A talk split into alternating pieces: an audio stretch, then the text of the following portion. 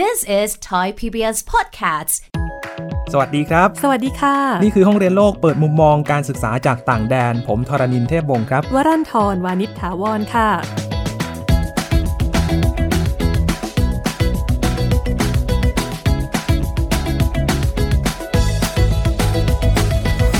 หนึ่งในประเทศที่คนไทยเลือกจะไปเรียนต่อมากที่สุด อีกประเทศหนึ่งก็คือสหรัฐอเมริกาครับ ประเทศที่ขึ้นชื่อเรื่องของอิสระเสรี มีสถาบันการศึกษาที่มีชื่อหลายแห่งเลยนะครับ และที่อเมริกานั้นนะคะ แต่ละมหาวิทยาลัยก็จะมีชื่อเสียงในด้านต่างๆ ที่แตกต่างกันออกไป ถ้าพูดถึง Cornell University นั้น การจัดอันดับของ Center of University Rankings ประจำปี 2018 ถึง 2019 ก็ได้จัดอันดับให้มหาวิทยาลัยคอนเนลอยู่ในอันดับที่ 11 ของสหรัฐอเมริกา และอยู่ในอันดับที่ 14 ของโลกค่ะ วันนี้คุยกับคุณนิวสวรัตน์ชาตริยานุโยคครับ เธอได้ไปเรียนกฎหมายที่นี่ครับ บอกเล่าการเรียนการใช้ชีวิตแบบอเมริกันว่าเป็นยังไงครับ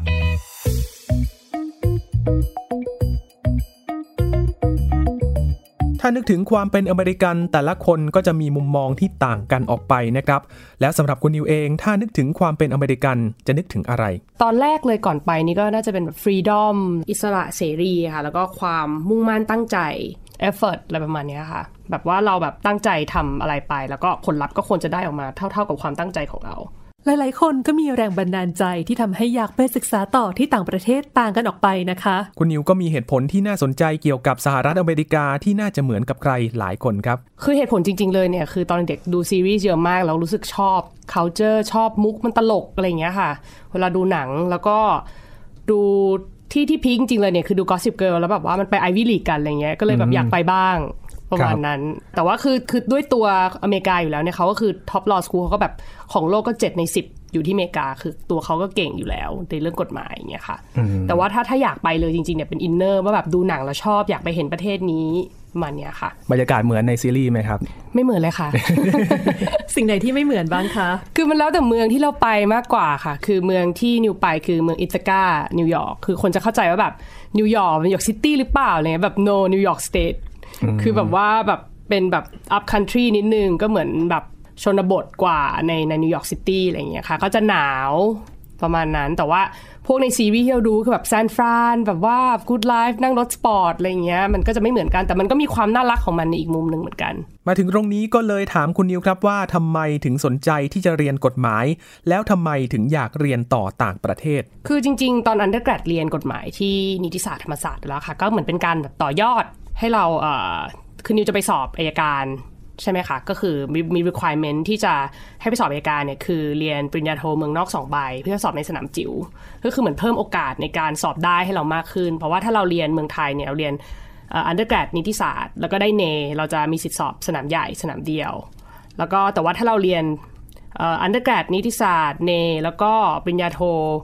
ที่เมืองไทย 2 ปีเราก็จะมีสิทธิสอบสนามใหญ่กับสนามเล็ก แต่ถ้าเรามีปริญญาโทเมืองนอก2ใบเนี่ยบวกกับเนบวกกับ undergrad นิติศาสตร์เนี่ยเราก็จะสามารถสอบสนามจิ๋วได้ด้วย ก็เลยสอบได้ 3 สนามประมาณนะครับเป็นการเพิ่ม chance ในการ get in ของของนิวตอนสอบ ทุนนี้นี่หลักเกณฑ์การที่จะได้เป็นนักเรียนทุนเนี่ยค่ะ ยากไหมคะ การเตรียมตัวนี่ต้องทำยังไงบ้างคะ ทุนพัชรกิจยาภาเพื่อการศึกษากฎหมายนะคะ เป็นความร่วมมือระหว่างเนติปดิตยสภา กับ Cornell Law School ค่ะ เพื่อเทิดพระเกียรติพระองค์เจ้าพัชรกิจยาภา ซึ่งท่านเนี่ยเคยศึกษาในหลักสูตรปริญญาโท และปริญญาเอกทางกฎหมายที่คอ r นลอะค่ะ อันดับแรกเลยเนี่ยค่ะต้องผ่านคุณสมบัติเบื้องต้นก่อนนะคะ คือได้สอบผ่านสอบไล่ได้เป็นเนติบัณฑิตนะคะ แล้วก็อันดับที่2เนี่ยคือได้โทเฟล100 ขึ้นไปหรือว่า 85 ขึ้นไป แต่ว่ามีข้อแม้ว่า speaking listening เนี่ยต้องได้ 25 ขึ้นไปอย่างเงี้ยค่ะหลังจากตัวคุณสมบัติผ่านปุ๊บ ทางกองทุนนะคะ จะให้เขียนเอเซ่สองเอเซ่นะคะ คือ 1 เขาเรียกว่า statement of purpose คืออารมณ์ว่าเรา เป็นใคร ตอนนี้ทำอะไรอยู่ อดีตเป็นยังไง ต่อไปอยากทำอะไร แบบจะเอาทุนนี้มาใช้ให้เป็นประโยชน์กับชาวบ้านยังไงประมาณนี้ค่ะ แล้วก็ biography คือประวัติส่วนตัวของเรา โตมาในครอบครัวคนจีนชนชั้นกลาง แล้วก็แบบมาเรียนกฎหมายเพราะอย่างงู้นอย่างนี้อย่างนั้นอะไรอย่างเงี้ยค่ะ อันนี่คือ biography เสร็จก็คือจะเรียกสัมภาษณ์ ซึ่งตอนเรียกสัมภาษณ์เนี่ยค่ะ มีความ peak ตรงที่ก่อนสัมภาษณ์เนี่ยค่ะมีอีกด่านหนึ่งคือให้หัวข้อมาให้เขียน essay อีกรอบหนึ่งเขียนเรียงความเป็นภาษาอังกฤษ ครึ่งชั่วโมง หัวข้อสดก็คือถ้าแบบ TOEFL ตอนแรกสอบหลายรอบมากอะ่ะก็อาจจะแบบเหมือนมีมีมีหลายโอกาสอย่างเงี้ยค่ะแต่อันนี้คือมีโอกาสเดียวคือ คุณต้องเขียนเลยว่าแบบคุณมีความสามารถภาษาอังกฤษแบบสดมากน้อยแค่ไหนอะค่ะ หลังจากนั้นก็เข้าสัมภาษณ์ อันนี้ก็เป็นพีที่ 2 ก็คือคนสัมภาษณ์คือคณะกรรมการกองทุน ซึ่งเป็นแบบ honorable figures คือเป็นบุคคลสำคัญในวงการกฎหมายค่ะ เช่นประธานศาลฎีกาอัยการสูงสุด หรือปลัดกระทรวงยุติธรรมเก่า ท่านกิติพงศ์กิติยาลักษ์ก็ก็เข้าอะค่ะ ก็ประมาณ 10 กว่าคน แต่ละคนก็จะยิงคำถามเราคำถามสองคำถาม แล้วก็แข่งกันวันนั้นสุดท้ายก็จะได้คนหนึ่งต่อปีค่ะ ข้อดีคือเป็นทุนให้เปล่า คือฟรีหมดเลยได้เหมือนกอพอแต่ไม่ต้องใช้ทุน ขอแค่ว่าตอนแรกที่เราบอกว่าเราจะไปทำอะไรค่ะ คืออยู่ในวงการกฎหมายแล้วจะกลับมาทำงานที่เมืองไทย เอกชนก็ได้รัฐก็ได้ก็มีค่าเรียนให้จ่ายให้เต็มมีประกันสุขภาพให้ แล้วก็ค่าหนังสือ แล้วก็มีค่ากินอยู่ด้วยค่ะ ที่เตรียมตัวยากเลยนี่น่าจะเป็นโทเฟลเพราะว่าไม่ได้ว่าแบบตื่นมาวันนี้ไปสอบพรุ่งนี้แล้วก็ได้ร้อยเลยอย่างเงี้ยค่ะก็ต้องสอบกันหลายรอบเหมือนกัน เพราะว่ามันเราทำข้อสอบมันไม่ใช่ว่าเราเก่งภาษาอังกฤษอย่างเดียว คือเราต้องรู้ด้วยว่าข้อสอบเขาเทสอะไรในตัวเราเขาต้องการอะไร ประมาณเนี้ยค่ะ ต้องศึกษาตัวข้อสอบแล้วก็ต้องฝึกทำเยอะ ๆ ส่วนได้เนเนี่ยก็ต้องอันนี้ต้องได้อยู่แหละคือ ต้องอ่านหนังสือเยอะๆแล้วก็อาจจะเตรียมตัวบางคนเขาจะเตรียมตัวมาก่อนเรียนจบแล้ว ก็คือฟิตมากสั่งหนังสือมาอ่านตั้งแต่อยู่ปี4อะไรอย่างเงี้ยค่ะ แต่แต่ตัวนิวไม่ได้ทำอย่างนั้นเพราะว่ารู้สึกว่าเยอะเกิน แต่ว่าก็มีคนทำแบบนั้นก็คือ ขั้นตอนที่จะได้เนเร็วเนี่ยคืออ่านก่อน ที่เขาจะเปิดเทอมประมาณนั้นเป็นวิธีเอ่อก้าวข้ามผ่าน limit ของคนคนนั้นเหมือนกัน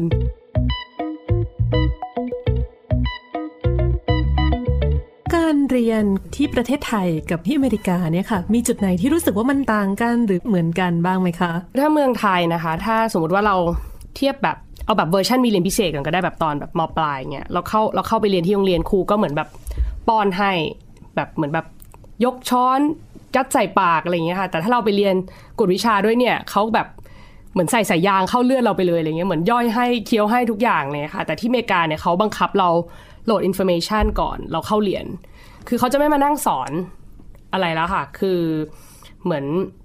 ไม่มีการมาสอนเนื้อหาหรืออะไรเงี้ย คือที่ต่างจริง ๆ เลยคือเนี่ยเขาจะให้ course syllabus มาก่อนเอ่อให้บอกว่าเนี่ยเออวีคนี้วีคนี้วีคนี้จนจบ s เ m สเตอร์เนี่ยเราจะเรียนอะไรบ้างครับวีคนี้ให้อ่านอะไรมาอย่างเงี้ยนะคะ เช่นแบบ chapter หนึ่งถึงสี่เรื่องนี้ พอเข้าไปเนี่ยอย่างอย่างกฎหมายเนี่ยค่ะ เขาจะเอ่อบังคับคิดทันที คือเขาจะ make sure ว่าทุกคนอ่านโดยการ cold call ที่ที่อเมริกาเรียกว่า cold call นะคะ คือเหมือนจะเรียกถามเลย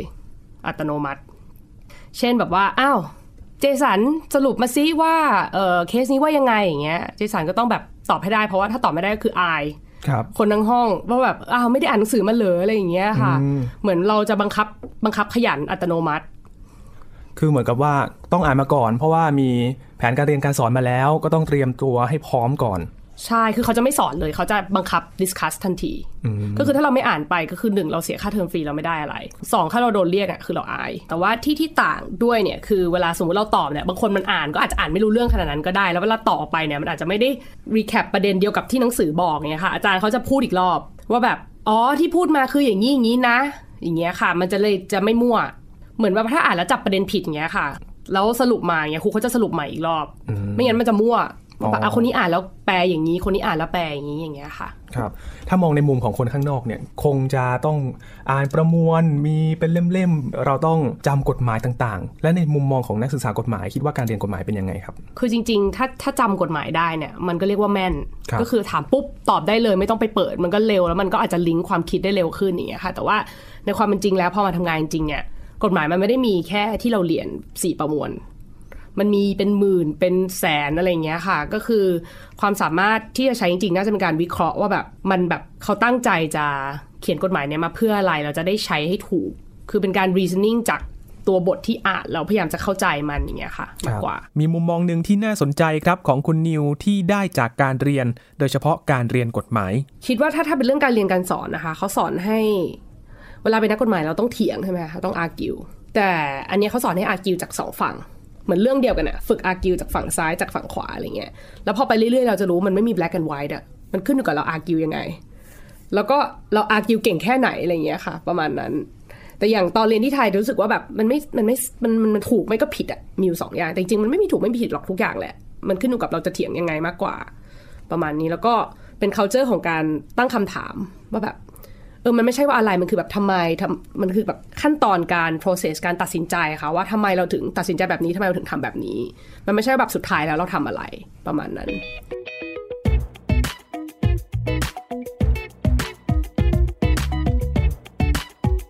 ถ้าคุณผู้ฟังเคยดูหนังดูซีรีส์ที่มีเนื้อเรื่องเกี่ยวกับชีวิตมหาวิทยาลัยของสหรัฐ ก็จะเห็นว่ามีหลายอย่างหลายกิจกรรมที่ให้นักศึกษาได้ทำนะครับ แล้วที่คอร์เนลเองมีกิจกรรมแบบนี้บ้างไหม เยอะมากเลยค่ะเพราะว่าอาจจะด้วยสภาพอากาศด้วยอะไรเงี้ยค่ะแต่ว่ากิจกรรมที่เป็น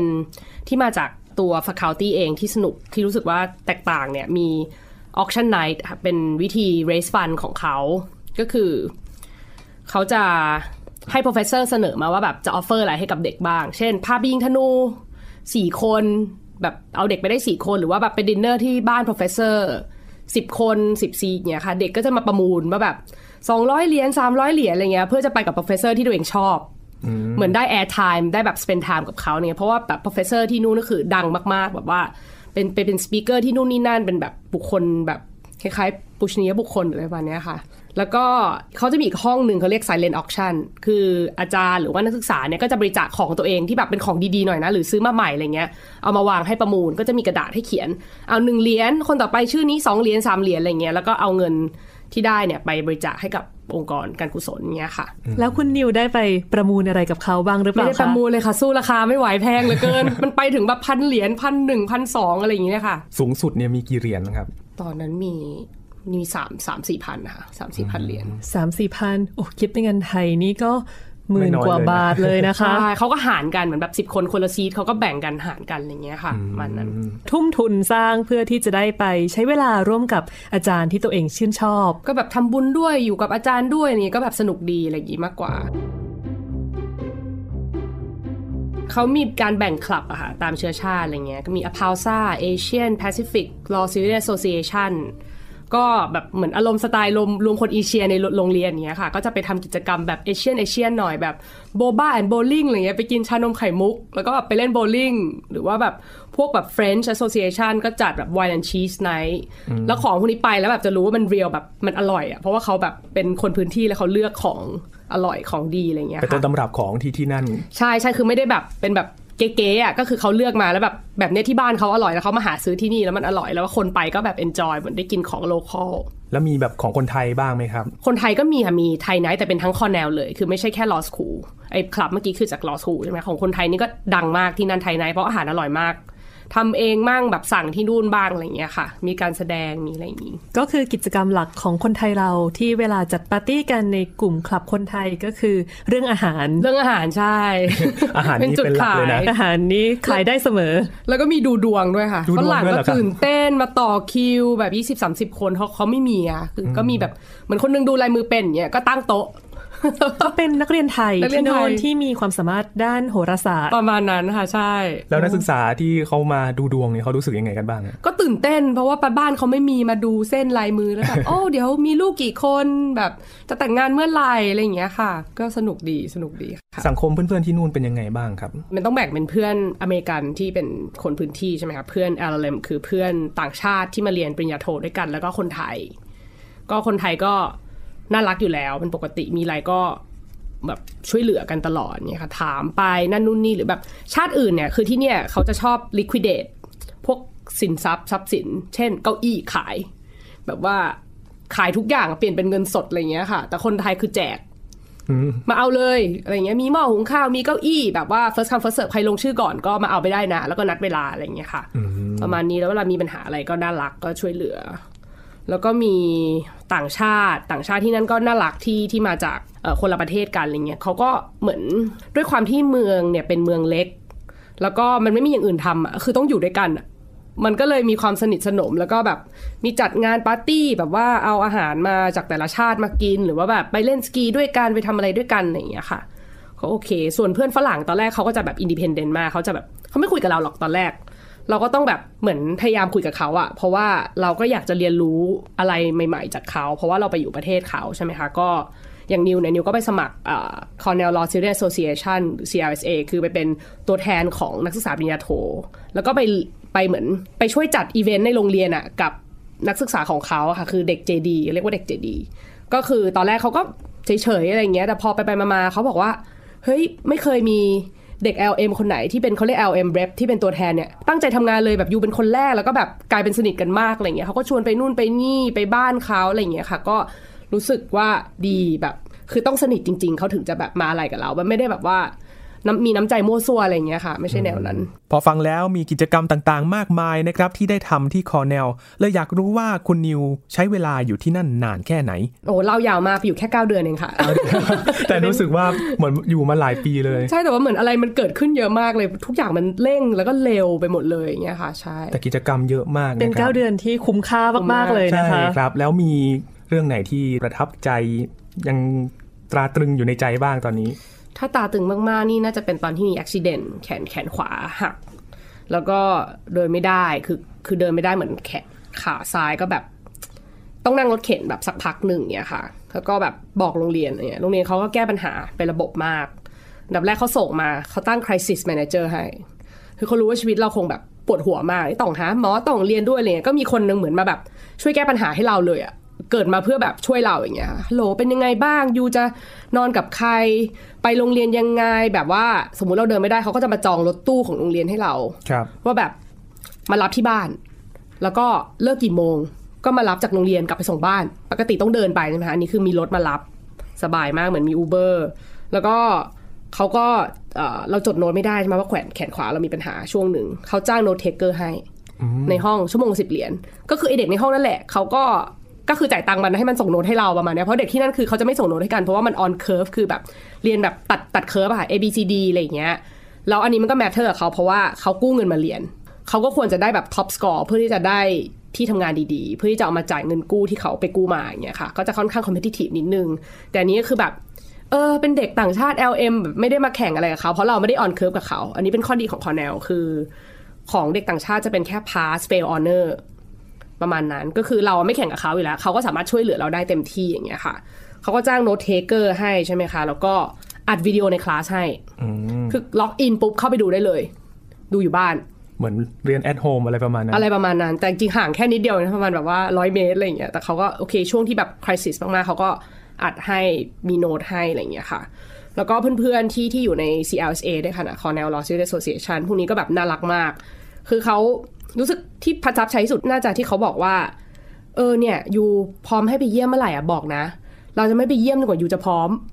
แต่คือแต่คือชาติอื่นนะจะแบบยูแบบจะไปเยี่ยมเดี๋ยวนี้อะไรเงี้ย แต่คนเมกันกลายเป็นว่าแบบเฮ้ยเหมือนเราอยู่ในสภาพที่แบบยังไม่อยากเจอคนใช่ไหมอะไรเงี้ย เราพร้อมเมื่อไหร่ให้บอกเขานะ อยากได้อะไรบอกมาเลย anything แล้วเขาจะช่วยเราแบบเป็นระบบมาก ต้องการอะไรหนึ่งสองสามสี่แล้วเขาก็จัดให้ แต่ว่าอย่างอย่างบางชาติก็จะไม่แบบ ไม่เป็นไรนะสู้ๆอะไรเงี้ย ซึ่งแบบโอเคขอบคุณแต่ว่าแบบ it's not helping now อะไรเงี้ยนึกออกไหมคะคือ คือแต่ของเขานี่จะคือแก้ปัญหาเป็นระบบ แล้วก็จบไม่มาแบบวนเวอร์แบบ ไม่มายุ่งอะไรกับเราเยอะ แต่เขาจะช่วยเราแบบในเนื้อหาจริง ๆ อย่างเงี้ยค่ะ แล้วก็มีแบบว่าทั้งโรงเรียนก็แบบเขียนการ์ดให้ ติดรูปอะไรอย่างเงี้ยเขียนให้แบบทั้งโรงเรียนแบบเด็กที่ไม่รู้จักกันหรืออะไรที่แบบเคยเดินผ่านอะไรเงี้ยก็มีมาเขียนการ์ดให้ ก็น่ารักค่ะประมาณนั้นที่ประทับใจมาก สหรัฐอเมริกาเป็นประเทศที่มีความหลากหลายทางเชื้อชาติทางวัฒนธรรมนะครับ แล้วในมุมมองของคุณนิวเอง มีวัฒนธรรมเรื่องอะไรที่สะท้อนออกมาจากการศึกษาบ้าง เห็นด้วยนะคะอย่างของอเมริกานี่เข้าใจว่าแบบคือแบบ work hard ทุกคนต้อง work hard อะไรเงี้ยเขาจะไม่ดูถูกคนจน เขาไม่ดูถูก คือโดยหลักถ้าถ้าสังคมที่ที่ที่นิวอยู่เงี้ยจะไม่ดูถูกสีผิว เพราะว่าแบบอาจจะ educate แล้วหรืออะไรแล้ว แต่ว่าเขาจะดูถูกคนขี้เกียจ คือถ้าขี้เกียจคือไปเลยอะ bye แบบไม่สนใจไม่ไม่แคร์ด้วย ไม่ช่วยด้วย แต่ถ้าทำเต็มที่แล้วไม่ได้เขาจะช่วย แต่คือก่อนหน้านี้ก่อนเราไปแล้วคิดว่ามีคนบ่นว่าคนอเมริกันแบบแบบ independent ไม่ค่อยสนใจเราหรอกจริงๆที่ไปอยู่นี่ไม่จริงเลยนะคะคือถ้าเราทำเต็มที่แล้วคือเขาเขาดีกับเรามาก นอกจากการเรียนที่มีมุมมองที่เปลี่ยนไปแล้ว อีกเรื่องหนึ่งคือการใช้ชีวิตที่คุณนิวต้องปรับตัวนะครับเมื่อไปอยู่ที่สหรัฐอเมริกา ฟังกันครับว่ามีเรื่องอะไรบ้างอันดับแรกเลยเนี่ยคือช้อปปิ้งออนไลน์เก่งขึ้นมาก เพราะเราไม่มีรถใช่ไหมคะ เราก็ต้องแบบพยายามแบบว่าก็มี skill ในการ search ในการเอาตัวรอดสูงมาก อย่างอย่างตอนแรกเนี่ยจะเข้านิวยอร์กซิตี้เนี่ยต้องนั่งรถบัสไปแล้วด้วยความเป็นคนช่างถามอะไรเงี้ยถามเพื่อนๆคนอื่นเฮ้ยเข้านิวยอร์กยังไงมันแบบเหนื่อยมากเลยนั่งรถบัสบอกเฮ้ย you มันมี carpool หนึ่งก็แบบเฮ้ย carpool คืออะไรอะ carpool ไงแบบเหมือนขอติดรถไปด้วยแล้วก็จ่ายตังค่า seat นั่งไปกับเขาอะไรเงี้ยแบบมันมีเว็บแบบโรงเรียนมีเว็บ คือสามารถใช้เหมือน student ID เรา log in เข้าไป ก็คือคนที่อยู่ใน community ก็คือจะเป็นนักเรียนหรืออาจารย์คนอื่นอะไรเงี้ยค่ะเขาจะไปนิวยอร์กซิตี้สมมติวันจันทร์9โมงอย่างเงี้ย แล้วเขาก็จะขายที่ในรถยี่ห้าเหรียญแล้วก็ไปจอง เขาก็มารับเราหน้าบ้านเลย ถูกกว่าเร็วกว่า ก็เป็นแบบว่า อีกรู้สึก up level ไปรู้สึกว่าโอ้ย proud มากที่แบบว่าไปนิวยอร์กซิตี้ด้วยการติดรถชาวบ้านไป แต่ก็รู้สึก safe เพราะว่ามีมีคนเขาเป็นคนในมหาลัยคงไม่ทำอะไรเลยประมาณเนี้ยแล้วก็เป็นการคิดว่าเป็นการเบรกทรูเรื่องการจัดการเวลา เพราะว่าไปอยู่นู่นรู้สึกเวลามันสั้นมากใช่ไหมคะ เรียนก็ต้องเรียน เพื่อนก็ต้องมี เพื่อนคนไทยก็ต้องมี ฝรั่งก็ต้องมี เพื่อนต่างชาติก็ต้องมีกำลังกายก็ต้องออก ของก็ต้องซื้อ อาหารก็ต้องทำอะไรเงี้ย คือเหมือนเป็นการแบบ break through การ develop ตัวเอง แล้วก็แบบ manage เวลาให้ให้ดีที่สุดอย่างเงี้ยค่ะ คือรู้สึกว่าได้ได้ก้าวข้ามผ่านขีดจำกัดของตัวเองเหมือนไปได้ไกลขึ้นกว่าที่ตัวเองคิดว่าตัวเองทำได้ตอนแรกอะค่ะคือปกติก็เป็นคนชิวๆอะไรอย่างเงี้ยค่ะ แต่ว่าพอแบบเวลามันบีบคั้น ทรัพยากรมีจำกัด เราก็ต้องแบบผลักดันตัวเอง แล้วก็เหมือนเราตั้งใจว่าเราจะมา สนุกด้วยได้เที่ยวด้วยเรียนได้ดีด้วยมีเพื่อนด้วยอย่างเงี้ยค่ะ มันก็ต้องใช้พลังเยอะที่จะทำได้ทุกอย่างค่ะ เราก็ต้องทำเต็มที่ ท้ายนี้มีคำแนะนำสำหรับการเรียนต่างประเทศจากคุณนิวถึงคนที่สนใจด้วยครับ คิดว่าถ้าถ้ามีโอกาสอะค่ะอยากอยากให้ไป แล้วก็ถ้าได้ทุนเนี่ยยิ่งต้องไปเพราะไปฟรีใช่ไหมคะ ก็คือมันจะเปลี่ยนวิธีมองโลกของเราไปเลยอะค่ะ เรา value เราจะเปลี่ยนไปเหมือนเราเห็นอะไรมากขึ้น แต่ก่อนไปเนี่ยอยากให้หาข้อมูลนิดนึง คิดให้ละเอียดว่าเราอะเป็นคนยังไงเราชอบอะไร คือมีมีคนชอบถามว่าอังกฤษกับอเมริกาอะไรเดียวกันบอกว่าจริงต้องคิดนะว่าอยู่เมืองไหนเนี่ย คือจะชอบชนบทหรือชอบเมือง จริง ๆ ทุกที่มันต่างกันเมนเมเลยเนี่ยอยู่ไปอยู่นิวยอร์กซิตี้กับอยู่อยู่ Ithaca มันไม่เหมือนกันละอยู่อยู่ลอนดอนกับออกซฟอร์ดเงี้ยก็ไม่เหมือนกันขึ้นอยู่กับเราชอบอยู่เมืองหรือชอบอยู่ต่างจังหวัด แล้วก็หลังจากนั้นก็ไปดูว่าแบบอากาศเป็นยังไงการเดินทางลำบากไหมเราจะเราอยู่ได้ไหมประมาณเนี้ยค่ะ มากกว่าก็แต่ว่ายังไงก็ต้องไปค่ะ สนุกแล้วก็ได้ประโยชน์ได้ประสบการณ์นอกจากนี้คุณนิวยังได้ฝากสิ่งที่ควรจะนำมาปรับใช้ในการทำงาน และก็การใช้ชีวิตด้วยครับ หลักๆ น่าจะเป็นเรื่องวิธีพูดอะค่ะ คือต้องพูดตรงแต่มีมารยาทคือพูดตรงเพื่อให้การสื่อสารเนี่ยมันไม่งง เพราะคนไทยบางทีอ้อมมากแล้วแบบ ไม่รู้ว่าแบบสรุปจะเอาอะไรทำตัวไม่ถูกอะไรอย่างเงี้ยค่ะแต่คือที่นั่นก็คือเขาจะ direct มากแต่เขาจะไม่ rude ก็คือ direct แต่มีมีมารยาทให้เกียรติคนอื่น น่าจะเป็นวิธีเป็นสิ่งที่คิดว่าได้ประโยชน์ที่สุดจากการไปเรียนมานะคะแบบเวลามาดีลกับคนไทยอะไรอย่างเงี้ยค่ะ นี่เป็นเรื่องราวการเรียนแบบอเมริกันที่จะเห็นว่าต้องปรับตัว ไม่ว่าจะเป็นเรื่องเรียนการใช้ชีวิต และนำสิ่งที่ได้เหล่านั้นมาพัฒนาตัวเอง แล้วนอกจากจะต้องเรียนให้ดีแล้วก็ยังต้องใช้ชีวิตให้เต็มที่ให้คุ้มค่ากับเวลาที่เรามีที่ต่างประเทศด้วยนะคะ เราก็ยังมีอีกหลายมุมมองให้คุณผู้ฟังได้ติดตามที่นี่ในห้องเรียนโลกค่ะ ดิฉันวรันทรวานิชถาวรตรณินเทพวงศ์ครับ สวัสดีค่ะ สวัสดีครับ